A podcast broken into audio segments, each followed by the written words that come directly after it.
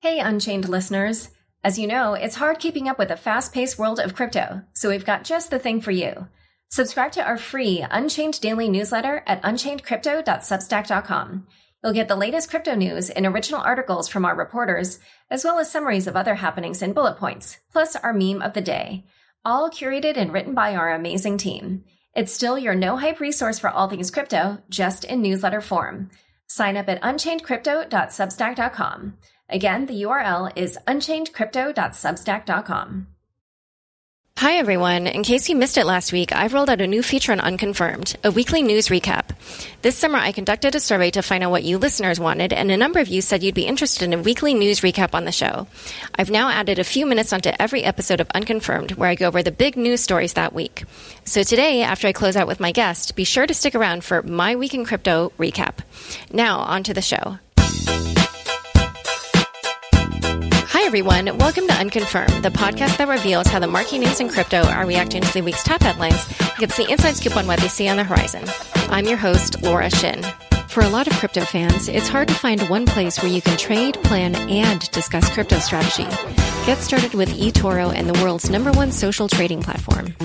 CipherTrace cutting edge cryptocurrency intelligence powers anti money laundering, blockchain analytics, and threat intel. Leading exchanges, virtual currency businesses, banks, and regulators themselves use CipherTrace to comply with regulation and to monitor compliance. Crypto.com. Get their app and buy crypto at true cost. Get a metal MCO Visa card with up to 5% back on all your spending. Download the Crypto.com app today. Today's guest here with me at DevCon in Osaka, Japan is Deborah Simpier, COO and co-founder of Althea Network. Welcome, Deborah.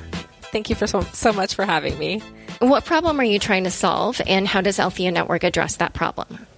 So we're trying to solve the problem of um, big telecom being highly monopolized, and um, uh, right now we see that legacy internet users are paying high prices for slow speeds uh, because last mile networks are are siloed by ownership and have long lock in. Uh, when you have internet service to your home, you're you're locked in with just one one device and one internet service provider. But with Althea, instead of one company owning all of the infrastructure of the network, Althea software lets us leverage existing homes and businesses in an efficient way, and then we can build out decentralized internet service providers um, where neighbors pay neighbors for bandwidth. And so you live in an area where people are using this. Tell me about uh, where you live and why you, you guys don't have easy to access internet. Yeah, so I live in Clatskanie, Oregon, which is a rural community. That's that's typical, like many rural communities, where um, there's this sparse population. There's this, some lower income folks, um, you know, blue collar people, and some challenging geography. And um, many people there see a megabit per second speeds as their normal home internet, and cost is also a barrier. But that's not like the the whole story. There's actually is fast, high speed internet through the center of town. It just can't it, it's not well coordinated to be able to reach the, the, the people that don't have good good internet service. So so this is why we set up the decentralized uh, Althea network there, and um, it, it's. Uh, it's pretty exciting to see now that we have people that own uh, like a farm and or a business or, a house or are setting up some uh, tenant equipment and forwarding bandwidth to their neighbors and getting paid automatically for doing that. And this also uses Ethereum. Oh, yes. Um, so basically, uh, people get Ethereum from uh, like the Coinbase app or, um, you know, any kind of app uh, for exchange on your phone, and then they get that into the router by scanning a QR code on the dashboard. And then once it's actually in, in the router, it bridges to XDAI, so it has a stable a stable component. I don't know what XDAI is. So XDAI is a stable uh, a coin um, on on the the Polygon network. Oh, okay. Oh, interesting. So, so, this allows people to buy the easily available Ethereum using their debit cards, but still um, have that stabilize out in their router so that their internet bill doesn't fluctuate between twenty to forty dollars based on the price of Ethereum. Oh, okay. So they're basically paying each other in dollars using this stable coin. Yeah, it, it, feels very much to the end user like they are that that um, they put twenty dollars on their router and um, that pays their neighbors for for the bandwidth. And so physically, like, what is the setup and like, where do the different players on the network get their hardware or equipment and how do they pay for it? Like, do they have to pay it up front and then they like wait to get paid back by the neighbors or like, how does that part work?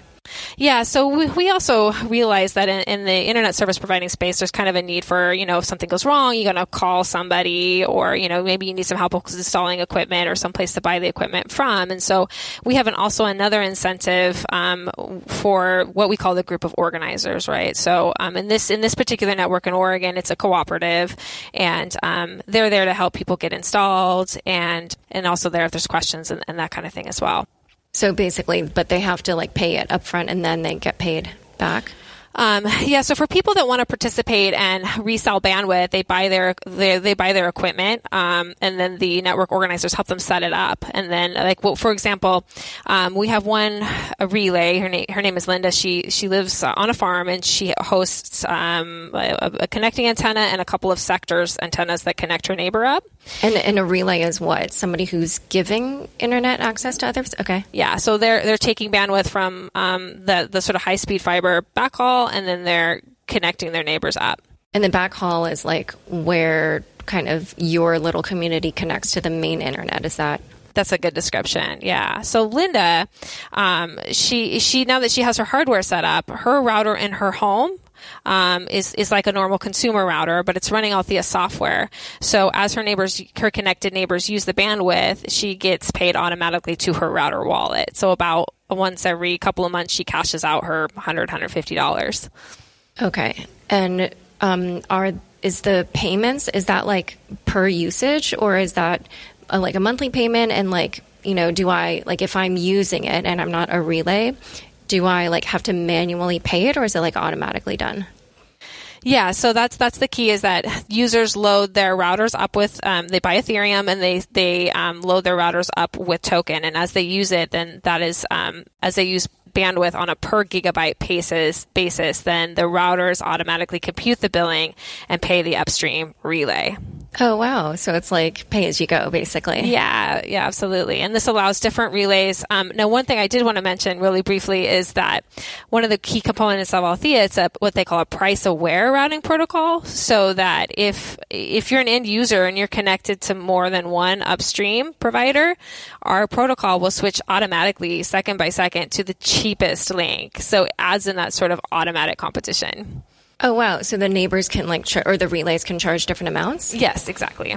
Oh, interesting. Okay. Well, so then they're incentivized to like. Yeah, okay. we have we have one user, we have one relay that will go um, every weekend with a bottle of wine to his neighbors and see if they want to get connected to his relay. So it adds also that kind of viral growth. Oh, that's cute. That's funny. Yeah. And then what about like privacy issues? Because like if I'm you know using somebody else's internet, essentially, like is that something that you know could be a security issue? Um, yeah. So first, I want to just make sure I clear up any kind of miscommunication. It, it, also it's not a Wi-Fi hotspot. So when users connect to your neighbor, you're using long-range antenna equipment on your roof. Um, so you're not using the Wi-Fi hotspot of your of your home connection. Um, and then uh, so also we encrypt all of those links in the in the local network using um, WireGuard, and and then that's decrypted at, at a server in a data center. And how much are people generally earning from this?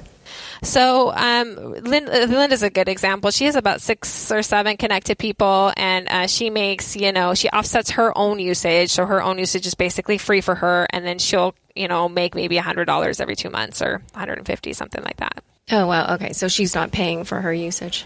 Yeah, she's not paying, and then she's also making some money. Okay. And how many users do you have overall? Um, so we have around forty. Oh, okay. Yeah. Um, we got started about uh, March of this year, and um, now, and we're also rolling out with some new networks coming soon too. Oh, cool. Well, so tell me how you even got started doing this. Well, I um I had been in net, the net neutrality uh, and internet freedoms kind of space for a while, um, and then in, on a in a legislative perspective, trying to you know move move regulation to protect the freedoms of our internet, and um, uh, also just a mesh networking enthusiast. Uh, really excited about that. Um, but I had been doing that for a while and realized that I wasn't you know able to make traction that way. I wasn't able to affect change to protect our you know key freedoms or, or, or change the sort of monopoly big telecom has. And it was at that time that I met the other two co-founders.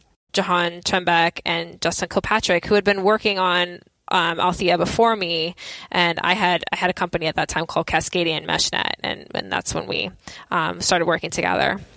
All right, so in a moment, we're going to talk about how Althea got started and where they're going next. But first, a quick word from the sponsors who make this show possible. Crypto.com. Have you seen the MCO Visa card?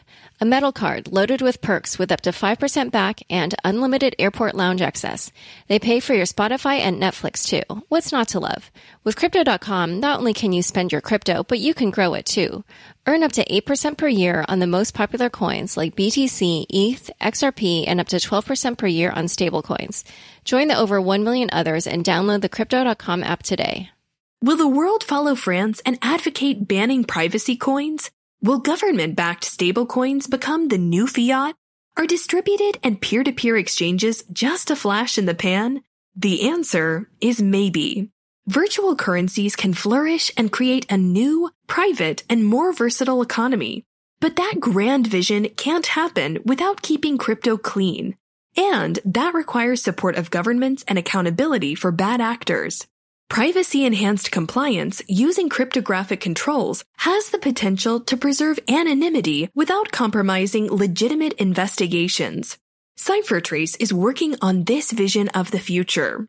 Sign up to stay up to date on the Privacy Enhanced Compliance Initiative and receive authoritative crypto AML reports quarterly. www.ciphertrace.com slash keep crypto clean. Back to my conversation with Deborah Simpier. So when you were saying like, you know, you got involved in this, like, did you kind of just recently move to the community and then realize like, oh, they have this problem, or like, how did you guys figure out that this could be a solution for you? Um, well, I had, uh, so I had moved to the community about 13, 13 years ago. So no, I had been there for quite some time and had, um, had always envisioned that a community network and a sustainable network like this would be the answer. Um, but before, um, before the technology, even to run a wireless internet service provider, would not work well in this community because of the, actually some of the geographical challenges. The, the way that the network would have to be configured around a centralized tower would not make physical sense. Althea allows us to to set this up in a, a, an agile kind of decentralized way that allows us to get around some of these physical barriers even too um, that was not possible. So so really it was althea's technology that made this network possible. And what were the physical barriers? Um, so uh, Clatskanie lies in a valley and uh, and and there's these like large hills. So um, you if you have one tower on one hill, you would not be able to see under the the shadow of that particular tower or that particular hill.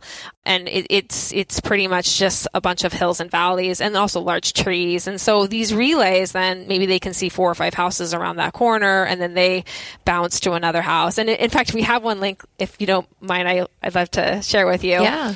That it bounces from the central. It, it goes from the central part of the town to out in the valley to up on the hill to another relay up on the hill, and then from up on the hill another three miles out to where the river is to Oh, wow. connect up someone out there. There, there would not have been any way possible to connect that person up before. Oh, wow. They went from having a megabit per second DSL connection to you know 40 to 50 megabits per second of broadband internet oh wow because that was possible. Oh, that's great. Yeah. Yeah. It's um there's something very Rube Goldbergian about it, but like it works, you know? Yeah, a little bit. I, I think that our networks, um, you know, coming online, we have some urban networks, and um, that that may look a little bit more standard, and, and, and then than the network we have in Clatskanie. There's there's definitely some challenges there. Um, and so before we get to like your expansion, I'm curious, like when you were trying to explain the crypto aspect to the users on your network, was it something that was easy to do or like kind of what were the difficulties in doing that? Yeah, absolutely. And I think that's really, really kind of interesting aspect. So, of, of all those users that we have, um, I think maybe one of those had any experience with the cryptocurrency at all before, and many of them are senior citizens. I'd say about a third of our network is senior senior Oh, wow. citizens. Um, and uh, I think that the, the the reasons why we had such success, and I, I feel like it, it actually has been pretty pretty successful and pretty pretty overall frictionless, is is that we do spend some like some brief, you know, ten minutes of one on one time with someone, kind of walking through the process, and um, then we we've also found that using words like digital currency instead of crypto and um, a payment app instead of an exchange is, is more accessible for people. Interesting, but otherwise they seem to get it. Like, just... yeah, I mean, I don't necessarily think they need to understand all the inner mechanics of it to be able to use it. Like how most people don't necessarily need to understand the inner mechanics of iCloud in order to benefit from it. And and I think that so I think in that case, in that perspective, they do. And just if I can briefly, I think what is kind of interesting though, when we talk about decentralization and what it actually looks like, you know, originally we set this network up selling people on the idea of faster and cheaper internet, and um, they bought into that. But I, am also now hearing that they're excited about the ideals of ownership and choice and um, resiliency and all these sort of values that we, we, we think about about decentralization that just kind of came into the equation as well. Oh, interesting. That makes sense. Yeah, it's really cool. Yeah. Um, and I love what you said about how all they need is just like something that works and they don't need to understand how it works. Um, and actually, that's why I wanted to interview you because I was kind of like, oh, this is like a really interesting little experiment where it like it seems kind of separated from like what a lot of people might talk about here at the conference, but like this is like usage and adoption and like actual real people benefiting from uh, you know blockchains and cryptocurrency. So um, yeah, so why don't you uh, then tell me about how you guys are expanding and where you're expanding? Like this, is this only for rural areas, or can you you know play in urban areas? Yeah, so we're excited in, uh, about some of this new network starting. We have one in an urban area uh, south of Seattle called Tacoma, Washington, and this is a community of about um, twelve neighborhood of like twelve thousand people. So it's very urban, within a couple of blocks there. And um, the what we did with this list is we started what we call an Althea hood. So the organizers there went and they, they did some canvassing and they, they pre-register people that pre-committed to, to this when it rolls out. And so we've already have 80 people pre-committed to using this system, um, in, in, their, in their community. And they should, um, looks like be rolling out shovel in the dirt in about uh, a month. So that's very exciting. We do have another rural network in the Napa Valley in, in California, also coming on online, and um, in Abuja, Nigeria. So, oh wow! so developing world uh, as well. So that'll be interesting to see. I think how it, how that traction happens. Um, and how did you even connect with that community? So we do we do organize our outreach. You know, just saying you know, so people come to us and say, I think this is a good fit for my my network, my neighborhood, and then we have a training program that helps them learn about it and start networks. And um, it, it, if it sounds like it's a good fit, then they continue to move forward with it. And in what situations would it make sense for urban populations to well, you know, model? we think of urban populations as all having high speed internet access. And one of the things about being in that community in Tacoma was, you know, every maybe six households didn't actually have any internet access or they were only using mobile. Um, and, and it wasn't very accessible to them. So, uh, I think that, and this was also a lower income area so that we could compete on price. Oh, okay. Um, so you, you need, uh, we do find that a lot of people are upset about their internet service provider currently, you know, um, but that in, isn't enough to gain enough traction. You have to have some clearly better value proposition. So, um, in this in this network, it was having a community run network that was also uh, can be competitive on the price. And how does it compare to typical prices? So in that in that neighborhood, that folks are paying about seventy dollars a month, and our network will be able to come in around forty. Oh, okay. Oh, okay. Wow. So it's like saving 350 bucks a year. Yeah. Um, okay. Well, uh, is there anything else you want to say about your experience here at DevCon or or what's going on with Althea? Yeah, I think there's some really exciting things coming, and I'm I'm so excited to see people working on UX and user facing uh, applications, and um, I'm excited to be here. Thank you so much for having me, and um, thanks again. Great. Well, thanks for coming on Unconfirmed. Thank you. And thanks to you listeners for putting up with what might have been a, a kind of uh, slightly un, like interrupted show because there was a lot of noise in the background. But anyway, uh, don't forget, next up is the news recap. So stick around for the second edition of This Week in Crypto after this short break. eToro gives you access to the most popular crypto assets on the market, and its virtual trading and discussion features let you discuss and test trading strategies with a community of over 11 million other traders. And headline news. They have officially launched in the USA eToro offers the smartest trading tools and the ability to connect with the best traders around the world. Their trading fees are transparent and exceedingly low too, and it's available in one easy to use app. Get started at eToro.com. That's E T O R O.com and build your crypto portfolio the smart way today. Hi, guys. Thanks for tuning into the second edition of my weekly news recap. This one is titled Upcoming Crypto Trend The Air Tax. And I also like my tagline for the newsletter, which is You get a tax, you get a tax, you get a tax. Greetings from Osaka, Japan, where it is almost 4 a.m and I have not been on Japan time at all this week except for like one day. Um, but thankfully, I'm leaving in just a few hours ahead of Typhoon Hagibis, I think it's uh, pronounced. So my body will soon be reunited with the time zone that it just flat out refused to give up. All right, so before I get to the headlines, I just wanted to say make sure to listen to this week's episode of Unchained with David Andolfatto of the Federal Reserve Bank of St. Louis he had a very pragmatic approach, which I found both refreshing and frustrating. When I asked him about the possibility of the US dollar losing its global reserve status, he said, Who cares? uh, so I wasn't really expecting a Federal Reserve economist to be that blase. Uh, but anyway, it's getting a lot of um, interesting comments on Twitter, so I think I think people are finding it uh, really fascinating. Also, you just heard my interview with Deborah Simpier of the decentralized internet service provider Althea Network. I was searching out examples of how Ethereum is being used in the real world, and I really found it fascinating to learn about how her community in rural Oregon uses Ethereum. And I apologize that the interview may have sounded a bit rushed.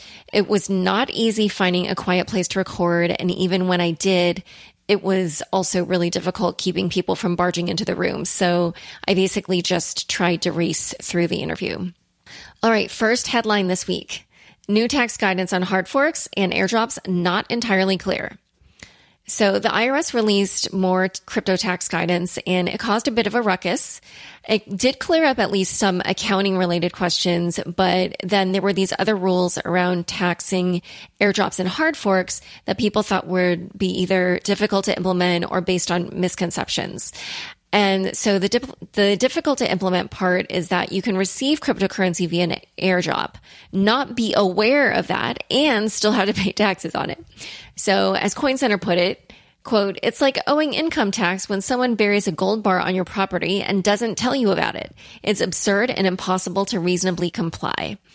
The other wrinkle that they pointed out was that they feel the IRS did not use the terms airdrop or hard fork correctly, and that the agency sometimes conflated the two. On crypto Twitter, Coin Center Director of Research Peter Van Valkenburgh also pointed out that actually one of the scenarios that the IRS used in its guidance is something that has never happened. And blockchain president and chief legal officer Marco Santori said that the guidance seems not to take into account the possibility of receiving an airdrop into a custo- into a self-custodied wallet. Um, however, uh, on the uh, opposite side of the spectrum, crypto lawyer Patrick Murck did express the unpopular opinion that the hard forks and airdrops guidance actually makes sense. Next headline Ethereum. Lots of Ethereum news this week. Uh, Ethereum released more details on the transition to 2.0. In the middle of DevCon 5 and the myriad other adjacent events, Ethereum creator Vitalik Buterin managed to publish two posts addressing some of the bigger questions overhanging the shift to 2.0. One addresses what exactly, what exactly developers will need to do for a smooth transition which is mainly increase gas costs and download the code to implement the upgrade. But otherwise, he says the changes for applications and users will be quite limited. The other question he answered via a blog post is whether applications will be able to talk to each other once sharding is implemented.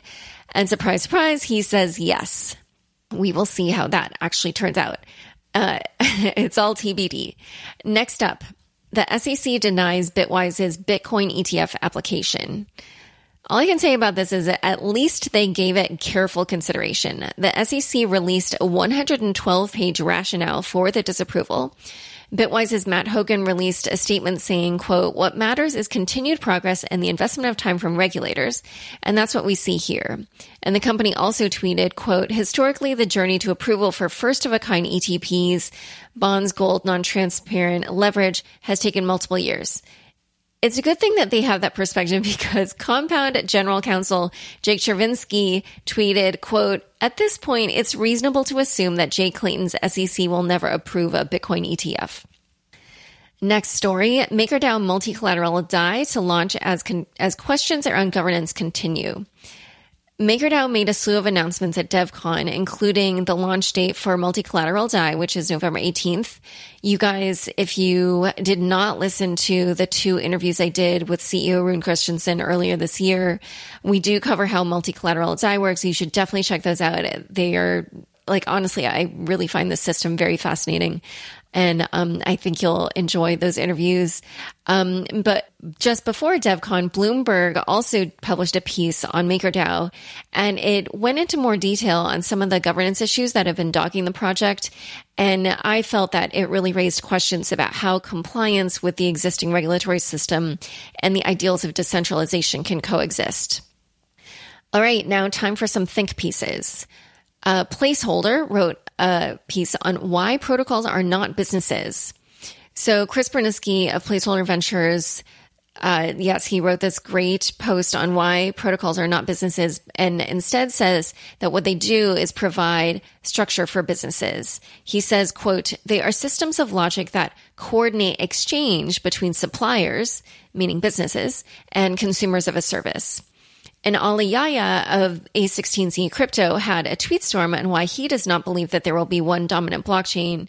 As he puts it, quote, the trade-off space that blockchains inhabit is far too large and high dimensional for a single blockchain to span all of it.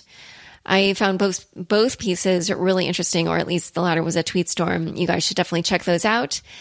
And um, you didn't think you were going to get away with no Libra headlines, did you? Because I did find one Wired piece I found interesting, which showed which showed that Libra Association members largely have ties to Facebook. So this graphic uh, shows the ways in which more than half the Libra Association members have direct or indirect ties to Facebook. In particular, investors DST and Andreessen Horowitz seem to be huge connectors. And the last headline will put one of the bigger sagas of the year to rest, hopefully. Quadriga CX widow to pay $9 million to customers. Coindesk reports that Jennifer Robertson, quote, will be turning over all assets except for roughly $162,700 in personal assets, which include cash, her retirement savings, a 2015 Jeep, some jewelry, personal furnishings, clothing, and some outstanding shares of Quadriga and affiliated entities. And finally, I always round out my newsletter with what I call fun bits. And um, this is one where you just have to look at the photo.